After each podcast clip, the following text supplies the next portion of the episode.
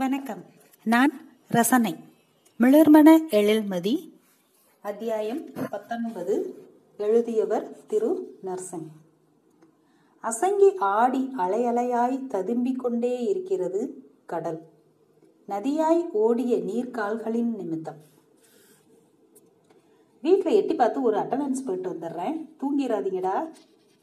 மணி பரபரப்பாக பாட்டில்களை அதன் இடத்தில் வைத்துவிட்டு பழங்களை அடுக்கி வைத்துவிட்டு ஊறுகாய் பாட்டிலின் உள்ளே எட்டி பார்த்து இருக்கின்ற திருப்தியில் கிளம்பினார். யோ பெருசு, வீட்டுக்கு போயிட்டே வர வேண்டியதானே. சலங்கு புலங்கு சத்தம் கேட்டு பாட்டிலை பார்த்துட்டான்னா அவ்வளோதான். இம்பிட்டு பயம் இருக்குல்ல, எதுக்கு அப்போ தெரியாமல் குடிக்கணும். என்ன அதிபா திடீர்னு இப்படி சொல்லிட்ட? இதெல்லாம் காலங்காலமாக நடக்கிறது தானையா. இரு வாரேன். அவர் போவதை பார்த்து தலையை அவர் பக்கமாக ஆட்டிய அதிபன், பாரு எங்க பார்த்தாலும் இதுதான் போல. செவியனுக்கு சோர்வு கொஞ்சம் குறைந்தது போல் இருந்தது. என்ன நீ உருன்னு இருக்க? அமிர்திஸ்ட்ல ஜாலியா காலை நீட்டி கோப்பா உட்கார்ந்திருந்த. அதிபனுக்கு ஒரு தனிமை தேவைப்பட்டது, அவனாகவே பேசிக்கொள்ள வேண்டும் போல் இருந்தது. ஆனா மகாபலிபுரம்னதும் நைட்டு அப்படியே பாண்டிச்சேரிக்கு ஜெண்டா ஆயிருவீங்கன்னு நினைச்சேன்னே. சட்டன திரும்பினான் அதிபன். நீ எங்கிட்டுடா பார்த்த? செலியன் மொபைலை ஆட்டி சிரித்தான். ஃபாஸ்டாக்னே, ஓடவும் முடியாது ஒழியவும் முடியாது. அதிபன் வாசனை திரவியத்தை எடுத்து முகர்ந்து பார்த்து கொண்டே, ஆமா ஓடுறாங்க, ஆனா இந்த ஃபாஸ்டாக் என்ன தெளிவு என்ன? அதிபன் குழப்பமாக செலியனை பார்த்தான். நாம் எப்பவோ பண்ண போகிற செலவை முதல்லையே வாங்கி வச்சுக்கிறது. எத்தனை கோடி வண்டிங்க. அவன் அவன் மேலே இருந்து யோசிக்கிறது எல்லாம் இப்படித்தான் இருக்கு. சரி அதை விடுங்க. என்ன சொல்லிச்சா அக்கா? மகாபலிபுரம்னா மகாபலிபுரமேவா. காற்றில் கடல் வாடை அடித்தது. கடலுக்கு ஏது வாடை? ஈரப்பதம். காற்றின் பிறந்த வீடு கடல் தானே. அந்த ஈரம் எப்போதும் அப்பி இருக்கும் என்பதாய் இருந்தது. மதுரையில கடல் இருந்திருந்தா நான் உன்னை விட்டு போயிருக்க மாட்டேன் போல. அதி அது சரி, நீ போயிட்டு கேச கடல் மேல எழுதுறிய? இல்ல நிஜமாவே சொல்றேன், நான் அடிக்கடி டிராவல்னு எங்க போனாலும் கடல் தான் என்னோட எல்லாமும். நின்றுட்டே இருந்தா போதும், அவ்வளோ பெரிய கைகள்டா இந்த கடலுக்கு. வா வான்னு கட்டிக்க கூப்பிடுற மாதிரி இருக்கும். அலையெல்லாம் கொஞ்ச நேரம் பார்த்துட்டு அப்படியே நிமிர்ந்து தள்ளி ரொம்ப தூரம் தள்ளி பார்த்துட்டே போகணும், கடைசி புள்ளி வரைக்கும். கொஞ்ச நேரத்துல என்ன வேணும்னு கேட்கும் என சொல்ல நினைத்தான். சொல்லாமல் தென்றலை பார்த்தான். அவள் அதிபன் பக்கம் திரும்பாமல் கடல் பார்த்து கொண்டே பேசினாள். அவள் கண்கள் விரிந்து முகமெல்லாம் மலர்ந்து பேசிக்கொண்டிருந்தாள். அதோ அங்க பாரு, தூரத்தில் காட்டினாள். அதிபனுக்கு எதுவும் தெரியவில்லை. அந்த டாட் தான். பாரு பாரு, அதுதான் அலையா ஆகும், பாரு பாரு, குதூகலமாய் கத்தினாள். ஆம், ஒரு வெள்ளை பொட்டு புள்ளி கொஞ்சம் கொஞ்சமாய் விரிந்து அலையாய் படர்தல் கண்முன் நிகழ்ந்ததை பார்த்தான். அலை தன் கால்களை தொட்டுவிடக் கூடாது என்பது போல் ஒவ்வொரு முறையும் அதிபனை தொட்டு தள்ளி ஓடி ஒரு சிறுமி போல் ஆடிக்கொண்டிருந்தாள். ஜாலியா சுதந்திரமா இப்படி ஆடுறது டிராவல்னு. அதிபன் தாடியின் பிசுபிசுப்பை துடைத்து கொண்டே சொல்ல, அவனை பார்க்காமல் குனிந்து மும்முரமாய் மண்ணில் கால்களை பதித்து அழுத்தி கொண்டு சொன்னான். அதி, சுதந்திரம்னா என்ன தெரியுமா? எதை வேணா பண்றது இல்லை, பண்ண வேணாம்னு நினைக்கிறத பண்ணாம இருக்கிறது, இருக்க முடிகிறது. Got it? ஒரு பெரிய அலை சட்டென அவளை தள்ளாட வைக்க அவன் தோளை பற்றி கொண்டு அலையை வென்றாள். ஆனால் ஆர்ப்பாட்டம் ஏதுமற்ற ஒரு சிற்றலை மெதுமெதுமாக மண்ணில் விரவி இருவர் கால்களையும் நனைத்தது. தண்ணி போதுமா? பெருசு செவ்வனே தன் வேலையில் இறங்கி இருந்தார். அதிபன் குடிக்கும் மனப்பான்மையில் இல்லை. செழியன் எம்ஜிஆரை போல் கும்பிட்டான். காய்ச்சல் பெருசு. என்னடா இது, தனியா அடிக்க முடியாதேடா, ரெண்டு ஃபுல்லு. யோ 2 அவுன்ஸை சாத்திட்டு படியா, அதிபன் சொன்னதும், இன்னைக்கு அதியா சரி இல்லையே, மந்திரிச்சு விட்ட மாதிரி சுத்துறான். ஆமாம், இன்னைக்கு சம்பவம், மயிரில் சம்பவம். டேய், எங்கே இருந்தா என்ன பண்ணா, இத்தனை வருஷம் எதுவும் தெரியாது, திடீர்னு வந்து கடலுங்கிறா மலைங்கிறா, லூசு ஆயிட்டாடா. செளியன் சிரித்து கொண்டே, அடேப்பா, ஏன் இத்தனை வருஷம் நீங்கள் என்ன பண்ணீங்க? கஜபோதை ராஜபோதையில் இருந்தாலும் பாவம்டா அவங்கிறது, கழுத்தை அறுத்தாலும் அவளை பற்றி தப்பாக பேசக்கூடாதுன்னு சுற்றுறது, இப்போ வந்துட்டு நாங்களாம் யார் தெரியுமான்னு சிலம்புறீங்க. பெருசு சிரித்து கொண்டே, ஓஹோ, நோயும் நீயே மருந்தும் நீயே மேட்ரா, அப்போ சரி. யோ, பொண்டாட்டிக்கு பயந்து இங்கே வந்து சரக்க போட்டு மருந்து கிருந்துன்னு. அதிபன் சிரித்தான். எந்த நேரத்தில் கையில் வைத்து உருட்டி கொண்டிருக்கும் அந்த வாசனை திரவியத்தை அமுக்கப் போகிறானோ என செழியன் பார்த்து கொண்டிருந்தான். அது பயம் இல்லடாதி, ஆயிரம் ஆயிரம் வருஷமா மூளைக்குள்ள செட்டான விஷயம். பெருசு போதை மிதமாக இருந்தால் இப்படி மிதக்க விடுவார் அரிய அறிவுரைகளை. நீ என்ன வேலையில சுத்தினாலும், மண்டை எதுக்குள்ள பிஸியா இருந்தாலும், உன் பக்கத்துல ஒரு பொண்ணு கொஞ்சம் அழகா போனா டக்குன்னு திரும்பி பார்த்துட்டே தானே உட்காந்துருப்ப. அது என்ன ஏதுன்னு எவனாலையும் மூளைக்குள்ள நோண்டி பார்க்க முடியாது. அந்த சிஸ்டத்தை டீகோட் பண்ணா ஆதாமேவாள் வரைக்கும் போகும். செழியன் எழுந்து அமர்ந்தான்.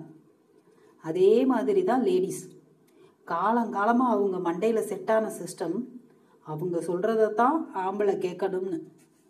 ஏன் தெரியுமா? கிராப் கிராப்பும் இல்லை மொட்டையும் இல்லடா தம்பி, உண்மை. வரலாறு எடுத்துப்பாரு, அப்பனே கிடையாது எங்கேயும். நம்மெல்லாம் தாய் வழி சமூகம். சொல்லு, தாய் வழி சமூகம். போதையிலும் தெளிவாக விழுந்தன பெருசு வாயிலிருந்து சொற்கள். அம்மா மட்டும்தான் ஒரு கட்டத்தில், அந்த கிளவி தான் எல்லாத்தையும் டிசைட் பண்ணுறது. அவங்க தான் யார் கூட அன்னைக்கு இருக்கணுன்றதையே முடிவு பண்ணாங்க. நீ நல்லா வேட்டையாடினா நீ வா, மறுநாள் நான் பெருசா ஏதாச்சும் பண்ணா நான், ஆள்காட்டி விரலை அழைப்பு போல ஆட்டினார்.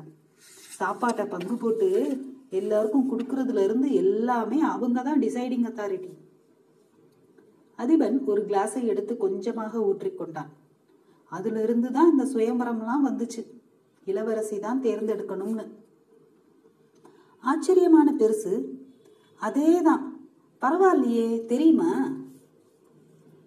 எப்ப சரக்க போட்டாலும் இதையே தனையா சொல்ற, புதுசா எதையாச்சும் சொல்லியிருக்கிய? ஆனால் செளியனுக்கு புதிதாக இருந்தது, புரியாமலும். ஓ, ஆனா எங்க பார்த்தாலும் ஆண் அது இதுன்னு. ஏன்னா ஒருத்தி குடும்ப அமைப்புக்குள்ள போனா ஆதி மனிதன்ல ஒருத்தன் மொத பொசசிவ காட்டி அவளை வேற எவனும் நெருங்காம தனியா கூட்டி போய் வச்சிருந்தான்ல, அங்க ஆரம்பிச்சது குடும்பம். அதுக்கு சரின்னு சொன்னா பாரு, என்ன ஆக போகுதுன்னு தெரியாம பாவம் அவ மேலதான் கேச போறா எழுதணும். பெருசு ஊறுகாயை எடுத்துக்கொண்டு வந்து அமர்ந்தார். செளியன் சார்ஜரில் இருந்து மொபைலை எடுத்தான். நிறைய மிஸ்டு கால்கள், அலுவல் கால்கள். அதில் மதியிடம் இருந்து 2. வாட்ஸ்அப்பை திறந்தான். 3 கேள்விக்குறிகள், 2 கோபமாய் புருவம் உயர்த்தி பார்க்கும் பொம்மைகள். கொஞ்ச நேரம் இடைவெளி விட்டு, hope you are okay now, still temp என்ற நலம் விசாரிப்பு. மற்றபடி ஆட்டோ ஏறி ஏன் போனாய், போனில் இருந்ததற்கு வருத்தம், மன்னிப்பு என எதையும் காணவில்லை. சண்டைக்கான அறிகுறியும் தென்படவில்லை. அழைக்கலாமா என யோசித்தான். மணி இரவு 11. எப்போது கடைசியாக ஆன்லைன் என பார்த்தான். ஆன்லைன் என மிளிர்ந்தது. அவ்வளவுதான், பதற்றம் தொற்றியது அவனுக்கு. முதல் காரியமாக ரித்து மல்ஹோத்ரா எண்ணிற்கு சென்று பார்த்தான். நல்ல வேளையாக அந்த எண் மதியத்தோடு பார்க்கவில்லை என காட்டியது. கொஞ்சம் ஆசுவாசம் அடைந்தான். ஏதோ நடக்கிறது, மதி ஏன் இவ்வளவு வேகமாக அல்லது வேறு மாதிரி நடந்து கொள்கிறாள் என யோசித்தான். பெருசு சொன்ன சொற்கள் மண்டைக்குள் குடைந்தன. வேட்டை சமூக மனிதன் கையில் மொபைலோடு எந்த விலங்கை அடிக்கலாம் என எதிர்நோக்கி நிற்பது போன்ற கற்பனை தோன்றியது. அவனை அறியாமல் அனிச்சையாக அவன் கைகள் மும்பை நசீம் என்ற எண்ணிற்கு போக ஆன்லைன் என காட்டியது. பாய்ந்தடித்து மறுபடியும் மதியிடம் போனான். ஆன்லைன். ஒவ்வொரு எழுத்தாக அடித்து அடித்து அழித்தான். நோக்கம் செய்தி அல்ல, டைப்பிங் என அவளுக்கு காட்டுவது. பார்த்து கொண்டிருக்கிறேன் என உணர்த்துவது. பதில் வரவில்லை. சம்திங் ராங் என முணுமுணுத்தான். அதிபனை பார்த்தான். தூங்கிக் கொண்டிருந்தான். நீண்ட குழப்பத்திற்கு பிறகு, இந்த நேரத்தில் என்ன செய்து கொண்டிருக்கிறாய் ஆன்லைனில் என அனுப்பினான். சட் சட்டென அவள் பார்த்து விட்டதை காட்டியது திரை. பதில் இல்லை.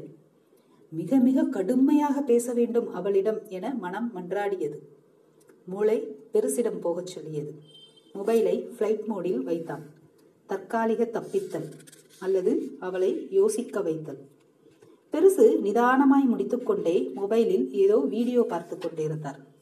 செளியன் அருகில் வந்து அமர்ந்ததை உணர்ந்து காதிலிருந்து பிடுங்கினார் இயர்போன்களை. அடிக்கிறியா? காய்ச்சல் இருக்குல்ல? வேணாம். இல்லை, ஒரு மாதிரி கடுப்பா இருக்கு. ஏன்? இல் வெகுதி இன்னும் கொஞ்ச நேரத்தில் இல்லாக மாறக்கூடும். சும்மா மதியோட சண்டை. காலில் விழுந்துரு போ. அட போயா, வேற வேலை இல்லை, பார்த்துக்குவோம். இந்த தடவை அவ்வளோதான், மயிரா போச்சு. பெருசு வாயை துடைத்து கொண்டே, நீயே தான் சொல்கிற ஆஸ்பத்திரிக்கு கூட்டி போனான்னு. ஏன் அப்படியே போக தெரியாதா? உன்னை அனத்தி கூட்டி போய் டெஸ்ட் எடுத்து. அதிபன் மொபைல் அலற செழியன் எட்டி பார்த்தான். அதிபன் லேசாக அசைந்து தூக்கத்தை தொடர்ந்தான். மணி அடிப்பது நின்றது. பாவம், தென்றலக்கா ஃபோன் போல. அன்னை மட்டையாயிட்டாரு. செழியன் எழுந்தான். மீண்டும் அடித்தது. அதிபன் எழுந்து எடுத்து பார்த்து விட்டு, டே இந்தா செளியம் என கதறின காலிங் அலைகள். அண்ணா சாரி செளி. நான் தான். சொல்லுமதி. இனிமே கால் பண்ணாத, கெட் லாஸ்ட். அதை சொல்றதுக்கு தான் பண்ணேன். ஓகே, நீ தான் பண்ணியிருக்க இப்ப. Oh sorry for that, good bye. பெருசு வாழ்த்தியா லவ்வ என அதிபனை பார்த்து சிரிக்க, அதிபன் தன் மொபைலை வாங்கி தென்றல் ஆன்லைனில் இருக்கிறாளா என பார்த்தான். உடம்பு சுத்தமாக முடியாத பொழுதில் உடன் இருக்கும் ஒருவர் தவிர்க்கும் போதோ ஆறுதலாக ஏதும் சொல்லாத போதோ வரும் சுய கழிவிரக்கம் செளியனுக்குள் கொஞ்சம் கொஞ்சமாக படர்ந்தது. சுய கழிவிரக்கம் படர்ந்தால் வெறுமை நிரம்பும். நிரம்பியது. தொடரும். நன்றி.